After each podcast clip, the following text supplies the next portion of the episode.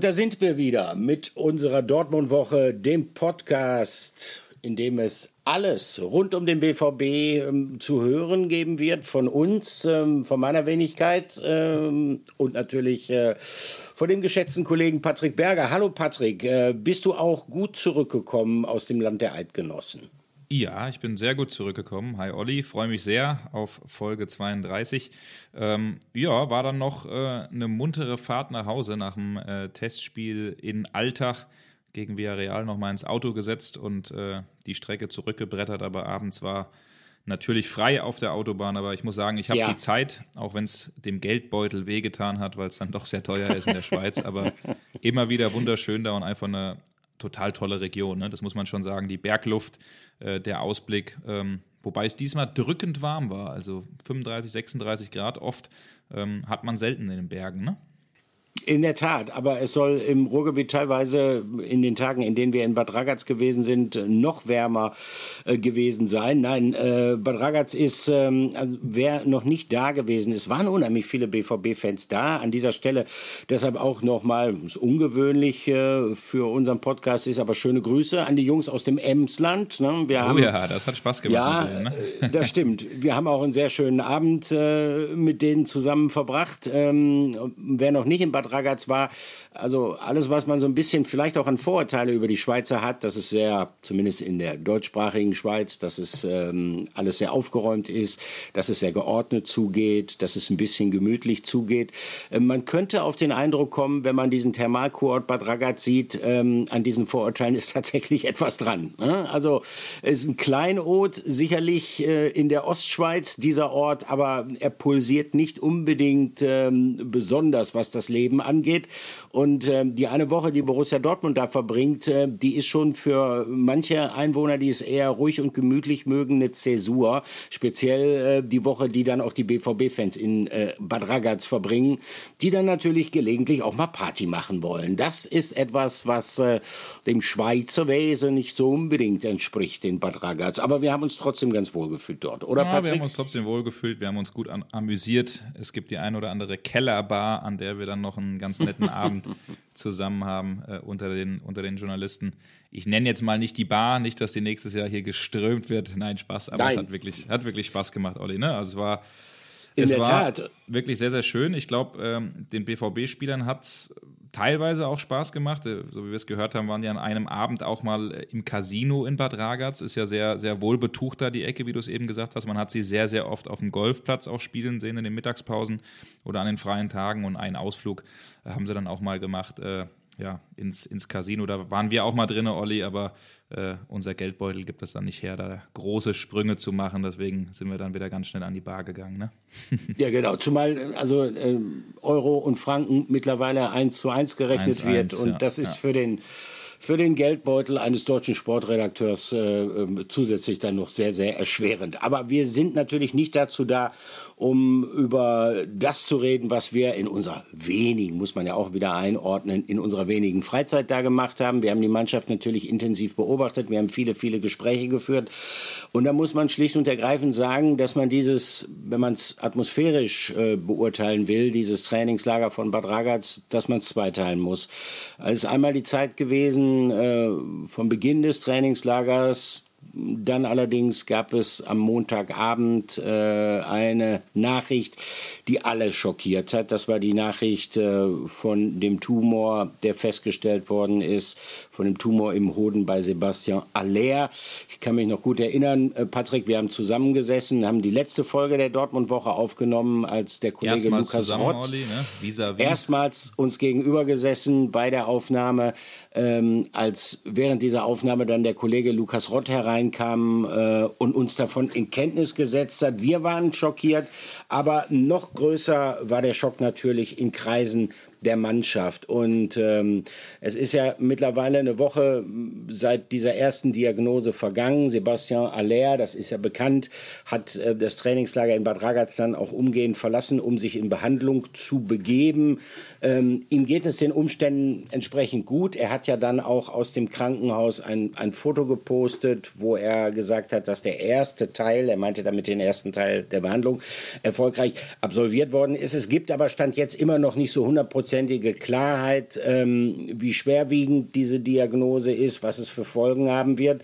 Und es ist, und das ist wahrscheinlich fast noch mit der Aspekt, der jetzt gar nicht mal so sehr thematisiert worden ist in den vergangenen Tagen, der aber sehr, sehr bedeutend ist, im negativen Sinne bedeutend ist, die Mannschaft war geschockt und die muss das erst einmal verarbeiten, diese Hiobsbotschaft ihres Vereinskollegen. Das ist so, man kennt das ja, wenn es im Freundeskreis passiert, im Bekanntenkreis passiert, dann ist man auch geschockt. Und bei einer Fußballmannschaft, die sehr von diesen gruppendynamischen Zusammenhängen auch lebt, die Jungs sind da beieinander, gerade im Trainingslager, da wirkt das natürlich umso stärker nach. Ich könnte mir vorstellen, Patrick, das ist eine nicht ganz leichte Aufgabe auch für Edin Terzic, für den Trainer, gegen diese Negativstimmung, die aus dieser Betroffenheit resultierte, erst einmal anzuarbeiten. Da ist er sicherlich auch als Psychologe gefordert. Ja, ganz genau richtig. Also man darf nicht vergessen, Sébastien Haller in einem Alter relativ jung noch mit, wenn mich nicht alles täuscht, ich habe gerade nicht nachgeschaut, aber ich meine 27 Jahre und natürlich seine Mitspieler alle überwiegend auch in diesem Alter. Und das war dann schon auch zu sehen am Tag und in den Tagen nach der Diagnose, dass viele Spieler dann auch das Gespräch zum Mannschaftsarzt gesucht haben, zu Dr. Markus Braun, weil sie wahrscheinlich sich eben auch Gedanken machen, Mensch, wir sind eigentlich alles fitte Sportler und sowas kann uns treffen. Wir denken an Baumgartl, wir denken an Richter, damals an Marco Reus oder auch Benny Köhler, die in der Bundesliga gekickt haben, alles fitte Jungs.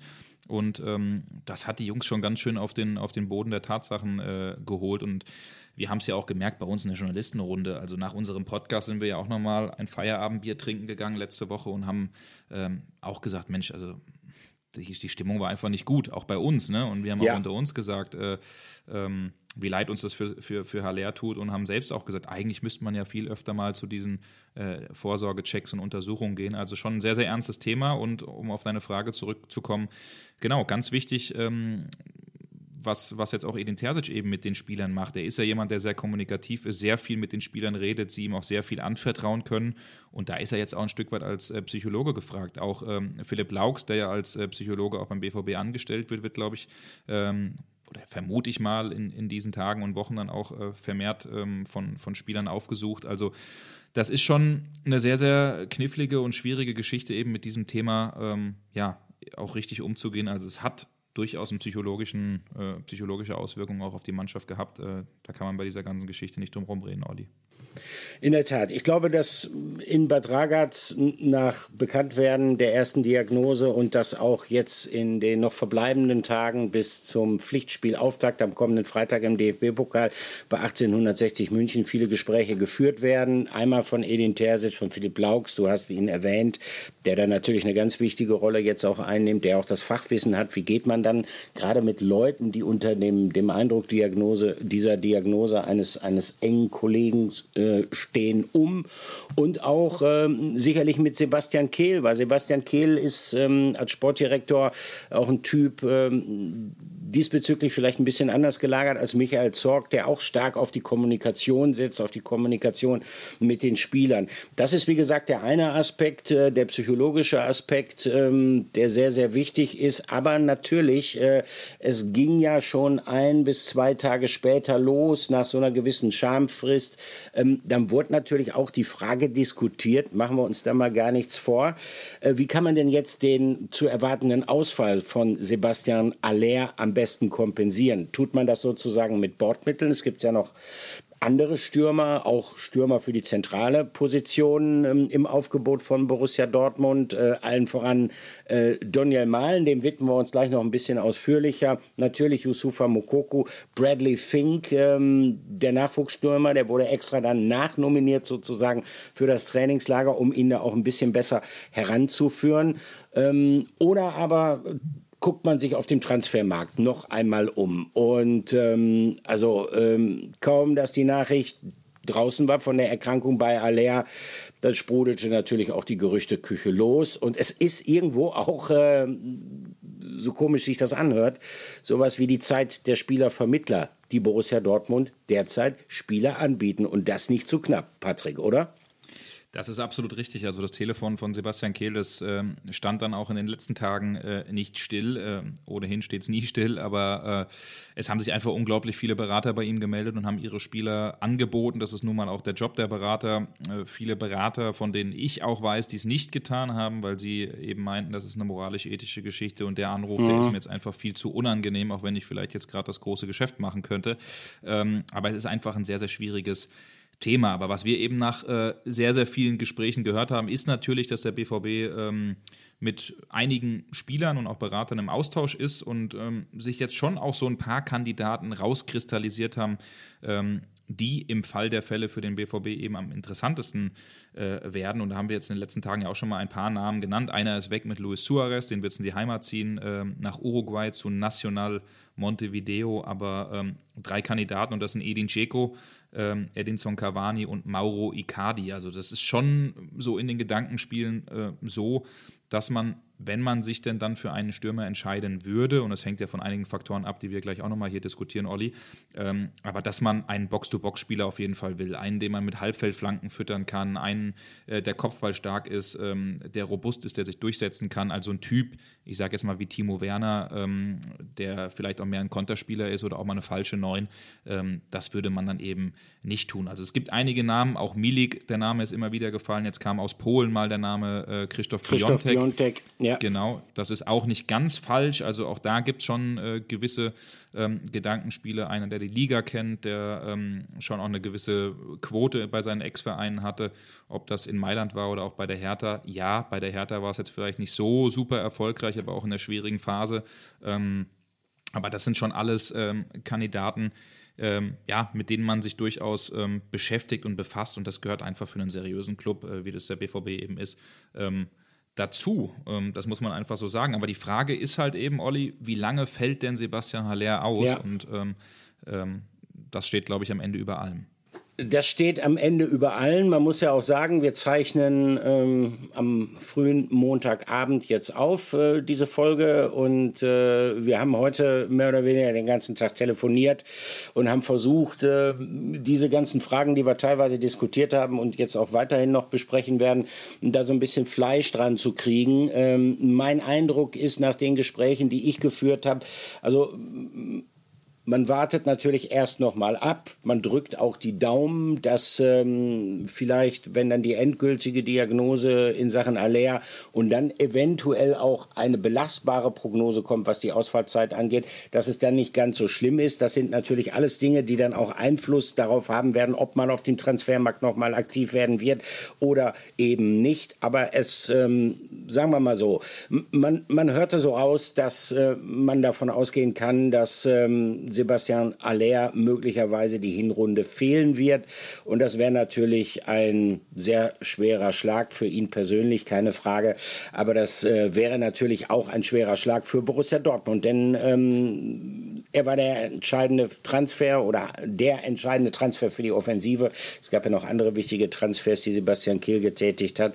Deshalb, das abzufangen, das wird nicht ganz so leicht. Aber was wir relativ sicher wissen, ist, dass zumindest der Saisonauftakt, der Pflichtspielauftakt, Freitag DFB-Pokal 1860 München, eine Woche später dann Heimspiel gegen Bayer 04 Leverkusen in der Bundesliga. Der wird natürlich mit den Spielern bestritten, die bei Borussia Dortmund auch unter Vertrag sind, auch in der Angriffsformation. Und da kann man schon sagen, Patrick, da kristallisiert sich, ja, sagen wir mal, die Lösung, die Edin Terzic vorschwebt, schon raus. Stichwort Anfangsformation gegen den FC Villarreal. Genau, also das, was wir so ein bisschen jetzt rausgehört haben, ist schon so, dass natürlich Terzic jetzt erstmal gucken muss, dass man den Ausfall von Haller intern ebenso auch hinbekommt.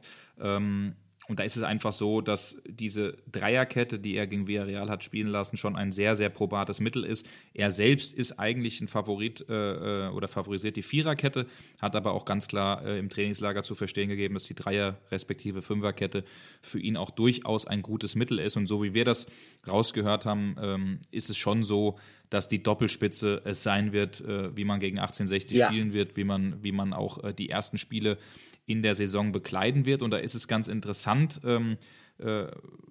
dass es eben einen großen Gewinner gibt und den möchten wir jetzt euch vorstellen. Spieler der Woche. Ja, und unser Spieler der Woche, wir haben ein bisschen diskutiert, aber ich glaube, Spieler der Woche heißt ja nicht unbedingt, dass das jemand ist, der jetzt etwas ganz, ganz Besonderes gemacht hat in der vergangenen Woche, sondern Spieler der Woche kann auch bedeuten, dass es der Spieler ist, für den die kommende Woche eine ganz, ganz wichtige, vielleicht auch in seiner Karriere werden wird. Und deshalb haben wir uns für Donyell Malen entschieden. Donyell Malen wird sicherlich, Patrick hat es eben gesagt, wird sicherlich gerade bedingt durch den Ausfall von Sébastien Haller spielen, und er wird gemeinsam, davon sind wir überzeugt, mit Adeyemi einen Zweierangriff beim BVB bilden. An Donyell Malen scheiden sich so ein klein wenig die Geister. Viele hätten sich mehr von ihm erwartet, nachdem er im vergangenen Sommer von der PSV Eindhoven gekommen ist. Gleichzeitig muss man ihm allerdings auch eine kontinuierliche Entwicklung bescheinigen. Er hatte einen extrem schweren Start bei Borussia Dortmund, hatte große Anpassungsprobleme. Das hängt sicherlich auch mit dem Wechsel von der Eredivisie in die Bundesliga zu tun. In den Niederlanden war es kaum gewohnt, Pressing zu spielen, vorne drauf zu gehen. Da sind die Anforderungen bei Borussia Dortmund natürlich auch ganz andere. In so eine Rolle muss man erstmal hineinwachsen.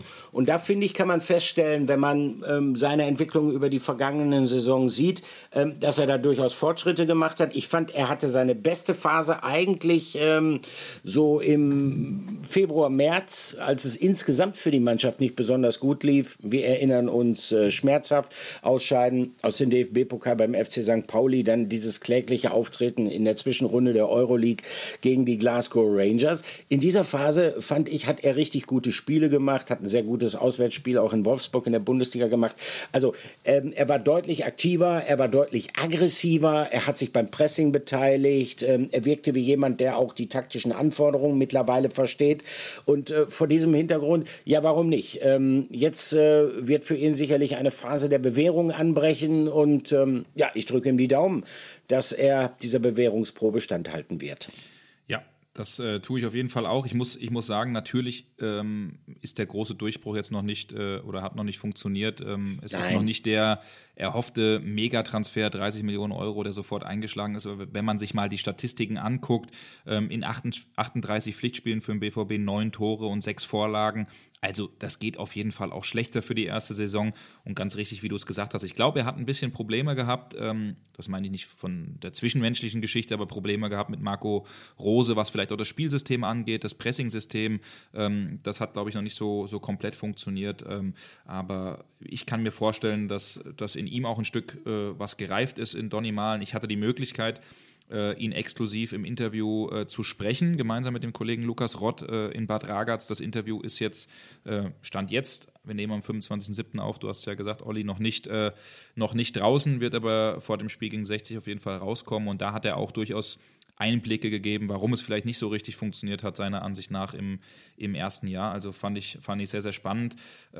Aber ich würde sagen, wir lassen mal jemanden zu Wort kommen, der Donyell Malen sehr, sehr gut kennt. Das ist nämlich Edin Terzic, und der hat uns verraten, warum Donyell Malen für ihn ein großer Gewinner der Vorbereitung ist. Ein paar Jungs haben es ganz gut gemacht. Der Donyell Malen hat sich wirklich sehr gut bewegt heute, obwohl er dann wieder ein bisschen was verpasst hat in der Vorbereitung, was so ein bisschen ärgerlich war, weil er hat die 14 Tage vorher wirklich richtig hart und richtig gut gearbeitet. Ich finde, Jude Bellingham hat es heute wieder herausragend gemacht auf einer etwas tieferen Position. Und trotzdem haben wir bei allen Themen, also auch bei den beiden, aber ich finde, die Jungs haben es ganz ordentlich gemacht im Trainingslager.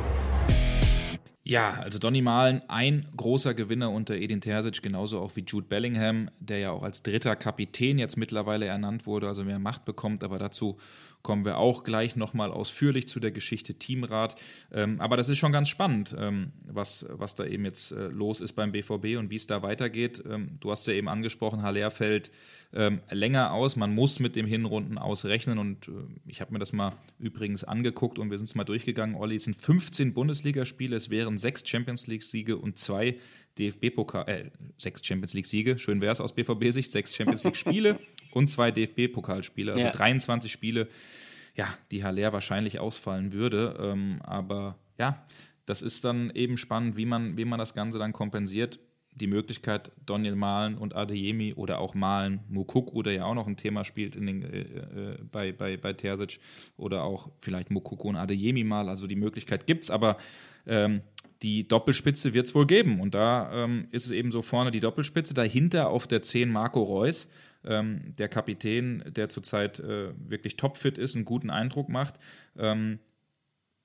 flankiert davon, muss man sagen, Rafa Guerreiro und Thomas Meunier. Da bleiben eigentlich auch keine Fragen offen. Und dann ist es ja ganz interessant, in dieser Dreier- bzw. Fünferkette, dann würden alle drei Top-Innenverteidiger zum Einsatz kommen, ja. Also Nico Schlotterbeck, Mats Hummels und Niklas Süle. Und Nico Schlotterbeck hat ja auch im Trainingslager gesagt, so eine Dreier-Fünferkette, die gefällt ihm schon, weil du kannst auch mal beherzt in ein Dribbling reingehen und hast immer noch im Hinterkopf, na klar, ich darf den Ball nicht verlieren, aber wenn ich ihn verliere, ist abgesichert, weil hinter mir noch zwei Spieler freistehen, die mir so ein bisschen den Rücken frei halten. Und das ist, glaube ich, auch für die offensiv ausgerichteten Verteidiger wie Guerreiro und Meunier vielleicht gar nicht mal so schlecht. Und dann stellt sich eben noch die Frage, Olli, wer im Zentrum, wer im Mittelfeld eben agiert. Da hat Bellingham natürlich seinen Platz sicher. Und dann ist eben die Frage, wer spielt definitiv neben ihm, ne? Ja, das ist die spannende Frage. Im Grunde genommen gibt es da zwei Kandidaten, die sind sicherlich auch ein bisschen unterschiedlich, was ihre Stärken und Schwächen angeht. Das eine ist Julian Brandt. Julian Brandt, der in der Offensive möglicherweise auch, wenn es darum geht, entsprechende Pässe nach vorne weiterzuleiten, Bälle durchzustecken, etwas im Vorteil wäre gegenüber Mo Dahoud. Mo Dahoud allerdings vielleicht der etwas komplettere Spieler im Vergleich zu Julian Brandt, auch defensiv durchaus mit gewissen Qualitäten ausgestattet. Also ich sehe das genauso wie du, das ist die offene Frage. Ich möchte so ein bisschen widersprechen, was diese Dreier, ja eigentlich eine Fünferkette ist, weil nach Ballverlusten ziehen sich ja die beiden Außenverteidiger, also Meunier rechts, Guerreiro links, auch dann meistens mit zurück, sollten sie mit zumindest. Zurück. Mhm. Es ist eigentlich eine Krücke, dieses System. Die Viererkette ist eigentlich das System, was eine Mannschaft spielen würde. Und das sehe ich dann auch in Bezug auf den BVB, so, was eine Mannschaft spielen würde, bei der es schon deutlich besser funktioniert, als es beim BVB derzeit funktioniert. Denn machen wir uns nichts vor, auch wenn die erste Halbzeit gegen Villarreal sicherlich vom rein Spielerischen nicht so schlecht war. Du hast Fehler vor den Gegentoren gemacht, in beiden Spielen gegen Valencia und gegen Villarreal auf. Da gab es Abstimmungsprobleme. Du hast ein Problem mit der eigenen Chancenverwertung gehabt. Also da ist noch deutlich Luft nach oben. Das haben diese beiden Testspiele unter Beweis gestellt. Und ich glaube, dass diese Entscheidung, mit drei Innenverteidigern zu spielen, bei Edin Terzic auch so ein bisschen gereift ist. Als er in Bad Ragaz gesehen hat, also so hundertprozentig funktioniert das noch nicht mit der Abstimmung. Und dann geht man natürlich vielleicht auf Nummer sicher, wenn man sagt, okay, wir spielen mit drei Innenverteidigern erstmal. Das muss ja dann nicht das letzte Wort sein. Aber so will er offenbar in die kommende Spielzeit gehen. Schauen wir mal. Und Olli, es hat natürlich, wenn ich einhaken darf, es hat natürlich auch den Vorteil, klar, Konkurrenz belebt das Geschäft, aber du musst natürlich einen prominenten Spieler auf die Bank setzen bei einer Viererkette und da kannst du das Ganze noch ein bisschen moderieren, kannst vielleicht am Anfang des Saisonstarts noch allen dreien das Gefühl geben, ihr seid in der Startaufstellung, ich brauche euch unbedingt. Ich rede jetzt gerade von Schlotterbeck, Hummels und Süle. Ja. Also das ist ein Punkt, der wahrscheinlich Terzic in diesem System auch so ein bisschen entgegenkäme. Ne? Und dann wobei ich meine, das dürfte eigentlich kein Argument sein. Also ganz ehrlich, wenn das zu so einem frühen Zeitpunkt schon ein Aspekt einer Trainerentscheidung wäre, dann würde ich da nicht mitgehen. Aber ich sage nicht, dass es ein Argument ist, aber ich sage, dass es nochmal ein netter Nebeneffekt ist. Aber natürlich darf kein Trainer klar, das ist definitiv sagen, so. Ich nehme jetzt die, damit ich jemanden rausstreichen muss, das nicht. Ich sage einfach nur, dass es einen netten Nebeneffekt hätte. An der Stelle, aber dass das die Entscheidung des Trainers nicht beeinflussen darf, da bin ich ganz klar deiner Meinung. Ja, dann haben wir ja zumindest schon mal unsere Hausaufgaben gemacht und haben die Mannschaftsaufstellung stehen. Ja, kurz. Aber wer steht denn im Tor? Wer steht denn im Tor? Das haben wir noch nicht. Wer steht denn im Tor? Ja. Das haben wir noch. Klar, das haben wir noch nicht. Das haben wir zumindest noch nicht gesagt. Das ist richtig. Aber so ganz festgelegt haben wir uns ja auch noch nicht, wer jetzt, sagen wir mal, der zweite zentrale Mittelfeldspieler sein soll, ne? Der zweite zentrale Mittelfeldspieler, Marco Reus, oder? Haben wir das nicht vorhin schon gesagt? Ja, aber die Frage ist, ob wir auf Dahoud setzen oder ob wir auf Brandt setzen. Ach, du meinst jetzt der, ja, okay. Also ich bin tatsächlich auch eher, also ich gehe da d'accord, was du gesagt hast. Ich finde, dass Julian Brandt in der vergangenen Saison es wirklich sehr gut gemacht hat, mit eigentlich die beste Saison im BVB-Trikot gemacht hat. Aber für mich ist einfach Dahoud der komplettere Spieler, der Spieler, der überraschende Momente drin hat, der Spieler, wie du es auch gesagt hast, der nach hinten arbeitet, der was entgegensetzen kann. Und für mich ist er, da bleibe ich dabei, das habe ich in dem Podcast auch schon gesagt, zusammen mit Guerreiro aktuell einfach der beste Techniker im BVB-Kader. Manchmal ist er ein bisschen zu verdribbelt, zu verspielt, kann auch mal ein bisschen klarer spielen. Er muss, glaube ich, auch ein bisschen zulegen. Das weiß er, glaube ich, auch selbst, was Torvorlagen und Tore selbst erzielen, vor allen Dingen angeht, ein bisschen mehr Gefahr ausstrahlen. Weil das wird ja dann in dem System auch entscheiden, weil Jude Bellingham hat ja gegen Villarreal in der tieferen Rolle gespielt, also mehr die 6, während dann Brandt mehr die 8 gemacht hat. Dahoud hatte sich an dem Spiel ja ein bisschen ausgeruht, weil er Belastungssteuerung ist ja das Zauberwort an der Stelle. Da wollte man ihn eben nicht zu sehr überpesen. Aber wenn ich mich festlegen würde, würde ich an der Stelle auf Mo Dahoud setzen, ganz klar. Ja, und dann haben wir noch was festgestellt. Kobel im Tor, ne? Kobel im Tor, natürlich. Jetzt sprechen wir den Namen auch endlich mal aus. Aber ich meine, da bin davon ausgegangen, dass das ja ohnehin klar ist. Nein, aber dann haben wir in Bad Ragaz, beziehungsweise du hast auch noch was anderes festgestellt, nämlich, dass Borussia Dortmund, das wird turnusmäßig während der Sommervorbereitung im Trainingslager gemacht, einen neuen Teamrat gewählt hat. Ja, dabei ist eigentlich fast alles so gekommen, wie man sich das hat vorstellen können auch. Eine Personalie allerdings, also ein Mitglied dieses Teamrats, das kommt mir ein bisschen überraschend vor. Erzähl doch mal, Patrick. Ja, das finde ich auch. Also Edin Terzic hat dann nach dem Spiel gegen Villarreal auf Frage von einem Kollegen, ich glaube, es war an der Stelle Jesko von Eichmann von Sky, weiß es gar nicht mehr, dem ist nämlich aufgefallen, dass Bellingham, nachdem Marco Reus und dann auch Mats Hummels die Kapitänsbinde getragen haben, dann eben Jude Bellingham die Kapitänsbinde getragen hat, und auf Rückfrage hat dann Edin klargemacht, das ist ein Zeichen, er ist nämlich unser dritter Kapitän. Und dann habe ich die Nachfrage gestellt, wenn er der dritte Kapitän ist, muss ja der Teamrat gewählt worden sein. Mhm. Er sagt, ja, habe ich gesagt, wie sieht er aus? Hat er gesagt, es reicht, glaube ich, wenn die Mannschaft das weiß. Aber mir hat das natürlich nicht gereicht. Also ich habe mich dann, wie es für einen Reporter sich dann auch richtig verhält, umgehört, ein bisschen recherchiert und eben rausgefunden, dass Marco Reus, Kapitän Nummer 1, Mats Hummels Nummer 2, Jude Bellingham aufgestiegen, kriegt jetzt mehr Macht zum dritten Kapitän eben.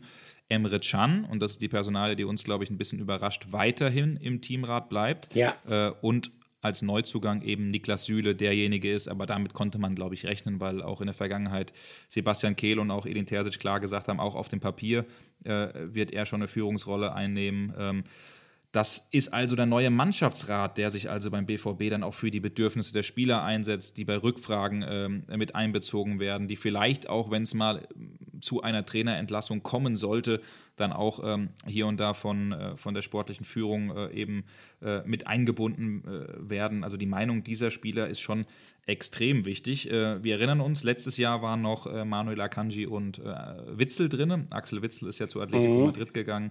Und Manuel Akanji soll den Verein verlassen, ist also mittlerweile aus dem Teamrat draußen. Ja, aber dass Can drin ist, ist insofern ein bisschen überraschend, weil sein Platz in der Startelf A aktuell nicht gesetzt ist. Viele Spieler, viele Fans auch gesagt haben, warum er, warum nicht zum Beispiel Kobel, warum nicht Meunier. Aber Kobel war, glaube ich, der Name, der am meisten gefallen ist. Aber ich glaube einfach am Ende, Edin Terzic hat das getan, weil er dem Spieler einerseits zeigen möchte, wie wichtig er ist, A, was für eine große Erfahrung er natürlich auch hat, welche Rolle er spielen kann, und es ist schon so, dass sein Wort in der Kabine Gewicht hat, dass auch gerade die jüngeren Spieler auf seine Vita vielleicht auch ein Stück weit aufschauen, und ich glaube auch, dass Emre Can das schon auch ein bisschen schmeichelt und dass das vielleicht auch wieder ein bisschen ein Anreiz ist, ihn unter Druck zu setzen, einerseits mit diesem Amt, und dass es andererseits vielleicht auch symbolisieren soll, hey, du sollst wichtig sein, du bist wichtig, und jetzt zeig uns auch, dass du wichtig bist. So könnte ich das interpretieren. Ich weiß nicht, wie du das siehst. als alter Haudegen, Olli, du hast schon mehrere Mannschaftsrate durchlebt. Mannschaftsräte. Ja, also das ist natürlich in erster Linie ist es immer ein Zeichen an den jeweiligen Spieler selbst. Also das unterstreicht natürlich nochmal die Wichtigkeit dieses Spielers. Das unterstreicht, dass man auf seine Meinung, es wird ja auch immer viel vom mündigen Spieler, das wünschen wir uns alle, dass man auf die Meinung bestimmter Spieler halt besonderen Wert legt. Also insofern denke ich mal, ist es auch ein Zeichen, was da gesetzt worden ist. Also das heißt zum einen, es wird auch nach außen dem großen Engagement, das Jude Bellingham an den Tag gelegt hat, Rechnung getragen. Dass er sagt, er ist halt jemand, der auch davon lebt, mit Emotionen zu spielen und auch die Mitspieler mitzureißen. Davon bitte mehr. So ist sicherlich seine Nominierung für den Teamrat zu bewerten. Gleichzeitig Süle, der hat sich in Bad Ragaz ja auch öffentlich geäußert in einer Medienrunde, wo er also wirklich klar gesagt hat, dass er große Ziele mit Borussia Dortmund hat und dass er nicht nach Dortmund gekommen wäre, wenn er jetzt nicht glauben würde, dass der BVB beispielsweise deutscher Meister werden könnte. Also diese Attitüde ist sehr, sehr willkommen. Übrigens auch eine Attitüde, die Emre Can hat. Ne? Ich erinnere mich an die Interviews, definitiv. Die dann hinterher auch ein bisschen zerrissen wurden, als es mal schlecht lief. Aber ich finde sowas immer besser, wenn er sich hinstellt und sagt, auf die Euroleague habe ich keinen Bock. Ich will deutscher Meister werden. Ich will die Bayern angreifen. Der stellt sich da ja auch hin. Und ich finde das eigentlich, gut. Ja, jetzt waren in der vergangenen Saison einige Fehler in seinem Spiel drin. Er war nicht so konstant, das weiß er, glaube ich, selbst. Aber ich bin davon überzeugt, dass er die Möglichkeit hat, auch einen Sprung nach vorne zu machen und wichtig für den BVB sein kann. Das glaube ich nach wie vor. So ist es. Und natürlich drin, das war ja klar, dass die drin waren, drin bleiben. Einmal der Kapitän Marco Reus und zum anderen auch Mats Hummels. Mats Hummels, jemand, über den auch diskutiert worden ist, wo es auch Zweifel gegeben hat, was seine zukünftige Perspektive beim BVB angeht, speziell nach diesen gewichtigen Transfers in der Innenverteidigung, nachdem Schlotterbeck und Süle geholt worden sind, hat er damit überhaupt noch einen Stammplatz? Wir hatten es ja eingangs gesagt, Dreierkette, dann wird er natürlich spielen. Auf Sicht wird sehr, sehr spannend, wer, wenn dann umgestellt werden wird, und das wird früher oder später passieren auf Viererkette, wer dann die Nase vorhaben wird. Und Mats Hummels ist jemand, der den Kollegen von den Runnerichten ein Interview gegeben hat. Und da fand ich, hat er sich durchaus bemerkenswert selbstkritisch auch geäußert. Er hat gesagt, also, dass er alles andere als zufrieden war mit dem, was er in der vergangenen Saison gespielt hat. Dann hat es sogar zugespitzt, könnte auch ein Journalist sein, seine Mutter war Journalistin, vielleicht deshalb, hat dann gesagt, momentan würde ich mit mir auch nicht verlängern. Also Hintergrund, sein Vertrag läuft ähnlich wie bei Marco Reus 2023 aus und derzeit sieht es nicht so aus, als ob Borussia Dortmund sich jetzt überschlägt, um möglichst schnell den Kontrakt zu verlängern. Hummels selber sagt, ich möchte gerne selber auch mal abwarten, wie sich die Zukunft hier für mich gestaltet. Er sieht das eigentlich mit einem sehr gesunden Realismus. Ich persönlich glaube, das ist eigentlich eine gute Basis, um sich weiterhin in den Dienst der Mannschaft auch stellen zu können. Er ist ja jemand, der durchaus gewisse Führungsqualitäten in sich trägt. Also er könnte nach wie vor eine wichtige Rolle für Borussia Dortmund spielen, oder? Würdest du das anders beurteilen? Nee, das sehe ich auch so. Also ich finde das sehr erfrischend und sehr gut, dass jemand in seinem Alter, ist jetzt auch schon 33, ein Routinier, der vielleicht kein so gutes Jahr hat, dass er das nicht abschenkt, sondern dass er an sich gearbeitet hat. Man hat ja da auch auf Instagram die ganzen Videos gesehen, wie er extra Einheiten schuftet, wie er joggt im englischen Garten. Also der ist schon sehr, sehr fit aus dem Urlaub zurückgekehrt. Macht jetzt auch den Eindruck, als hätte er vielleicht 1-2 Kilo aktuell weniger drauf, die vielleicht in Muskelmasse umgewandelt. Also der wirkte auch in den Einheiten spritzig, auf der Höhe. Also da muss ich sagen, hat sich schon was verändert. Und klar, nach wie vor, ein Mats Hummels in Topform ist immer wichtig für den BVB. Aber trotzdem ist es umso besser und cleverer, dass man mit Süle und Schlotterbeck natürlich oder schon für die Zukunft nachgerüstet hat, weil ich behaupte jetzt mal ganz stark, 3 Jahre Fußball spielen wird Mats Hummels nicht mehr auf dem Niveau. Deswegen Wenn das in der Saison, also ich glaube auch generell bei der Dreifachbelastung, wir reden immer davon, Schlotterbeck, Süle, Hummels, 2 müssen gesetzt sein. Ich glaube, dass die am Ende wirklich so viel variieren werden, so viel tauschen werden, weil es so viele Spiele auf großem Niveau gibt.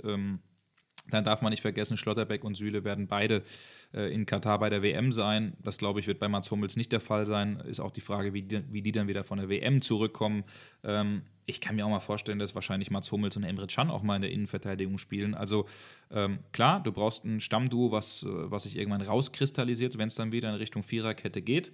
Aber ich glaube auch, dass Mats Hummels mehr als nur gebraucht wird. Da bin ich sicher. Spannende These. Warten wir mal ab, ob sie dann tatsächlich auch Bestand haben wird. Aber ich würde dem Stand jetzt zustimmen. Es ist ja alles noch so ein bisschen spekulativ. Wir befinden uns immer noch in der Vorbereitung. Und umso froher bin ich eigentlich, dass es am kommenden Freitag dann ernst wird, dass das erste Pflichtspiel ansteht. Und eigentlich ist das ja auch eine Partie, die wie gemalt ist. Stolpergefahr, sage ich nur. Ja, das allerdings auch, um quasi in die Pflichtspielsaison zu starten.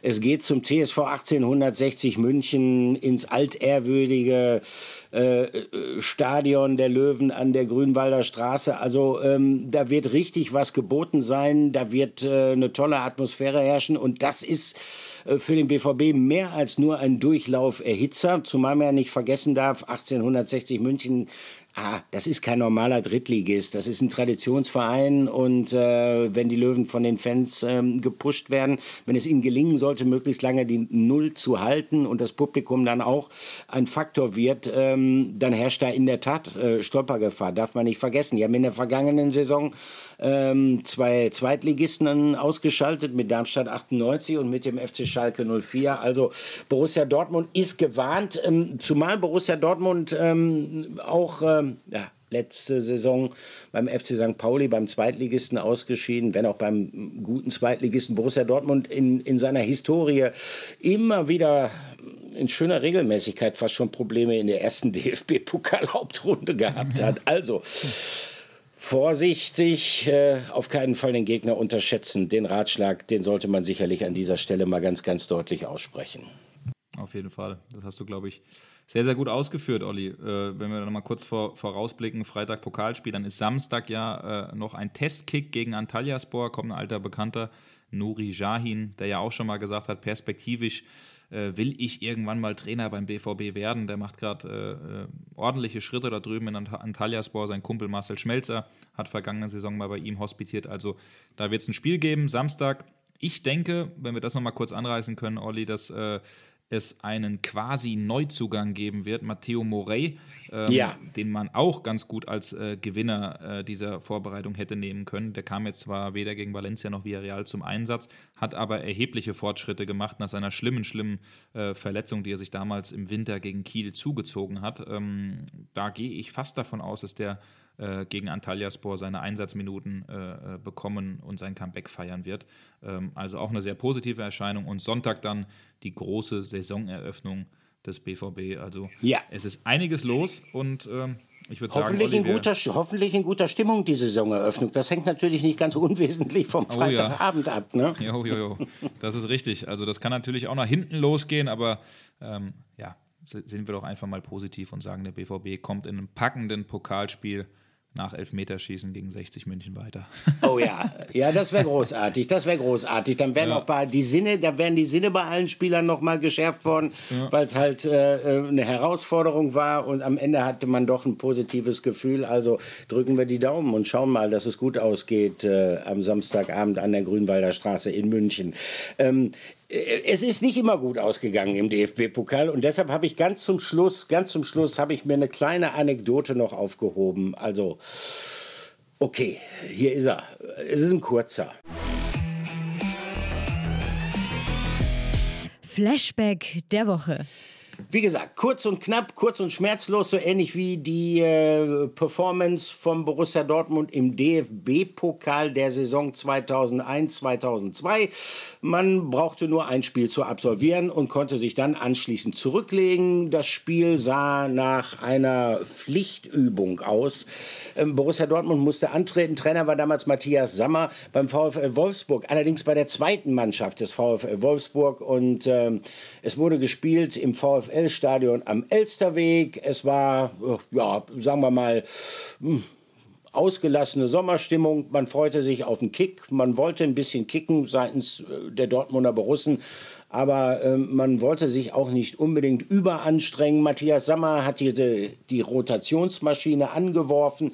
Also beispielsweise Jan Koller draußen gelassen, Amoroso draußen gelassen. Der erste Sturm saß sozusagen auf der Bank. Das musste dann korrigiert werden, nachdem man relativ schnell gemerkt hat, dass das Spiel in eine ganz andere Richtung zu laufen schien. Denn der VfL Wolfsburg, beziehungsweise die Amateure des VfL Wolfsburg, die gingen in der 64. Spielminute durch Ingo van Drijke in Führung. Und dann kam Koller rein, dann kam Rositzky rein, dann kam Amoroso rein. Also dann wurde richtig viel Geld eingewechselt auf Seiten von Borussia Dortmund. Aber dieses Geld, das trug dann keine Zinsen mehr. Borussia Dortmund schied aus, blamierte sich bis auf die Knochen, 0:1. Und neben diesen ganzen hämischen Sprüchen, die Dortmunder sich damals anhören mussten, ist mir noch eines in Erinnerung geblieben, als die Mannschaft sozusagen bereits im Bus war und sich auf die Heimfahrt nach Dortmund begeben wollte. Da kam auf einmal, wir Journalisten standen um den Bus rum, wollten noch irgendwelche Reaktionen von den Spielern bekommen, aber die waren so sauer, dass sie mit uns gar nicht sprechen wollten. Und dann drängte sich durch uns sozusagen hindurch ein Pizzabote, und der trug ungefähr, oder jonglierte, ist besser gesagt, unfassbar viele Kartons mit Pizzen und wollte die in den Mannschaftsbus bringen. Die Verpflegung für die Heimfahrt, die hatte man sich sozusagen bei einem Pizzalieferdienst telefonisch bestellt. Der wurde dann von uns natürlich auch durchgelassen. Der lieferte die Pizzakartons dann ab und dann anschließend zog er die Rechnung aus der Tasche. Und Michael Zorc, Sportdirektor, guckte in seinem Portemonnaie nach, stellte fest, oh, da ist nicht genug, um die Rechnung jetzt bar zu bezahlen. Kreditkarte hat er nicht genommen. Und dann sagte Michael Zorc, ja, ist ja kein Problem, dann schicken Sie uns eine Rechnung zu. Und ich werde nie vergessen, wie der Pizzabote gesagt hat, nix Rechnung, Cash. So, und dann ging's los. Michael Zorc stieg wieder aus dem Bus aus, musste erst mal telefonieren, suchte dann wahrscheinlich Aki Watzke, und dann hat man irgendwie Bargeld zusammengekriegt, um den Pizzaboten noch bezahlen zu können. Der war dann letztendlich zufrieden. Wir Journalisten hatten unseren Spaß und den, ich sag mal, einen schönen Einstieg für die Geschichte über das Ausscheiden des BVB aus dem DFB-Pokal bei den Amateuren des VfL Wolfsburg. Wollen wir hoffen, dass der BVB genug Geld für Verpflegung mit nach München nimmt, und wollen wir in erster Linie hoffen, dass der BVB die zweite Runde erreicht. So ist es, Olli. Sehr, sehr spannender Diskurs wieder, wo du überall schon Pizza gegessen hast. Mensch, ich hatte selber auch nicht genug Bargeld mit, sonst hätte ich vielleicht sogar ausgeholfen. Sonst hättest du ausgeholfen, ja. Ja. Das wäre ja auch eine Geschichte, ne? Wenn der Reporter da die... Ja. Naja. Ja, und dafür kriege ich aber jede Woche ein Exklusivinterview jetzt. Genau.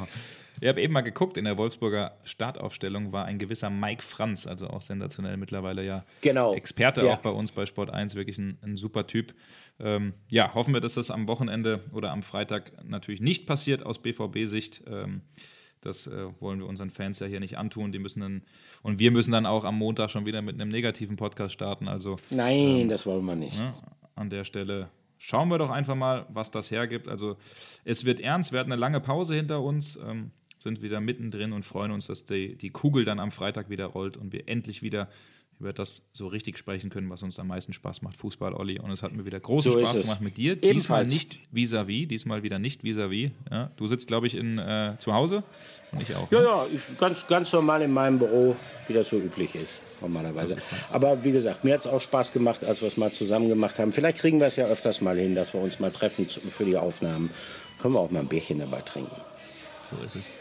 Also, Olli, dann euch allen eine schöne Woche. Ebenfalls. Ciao.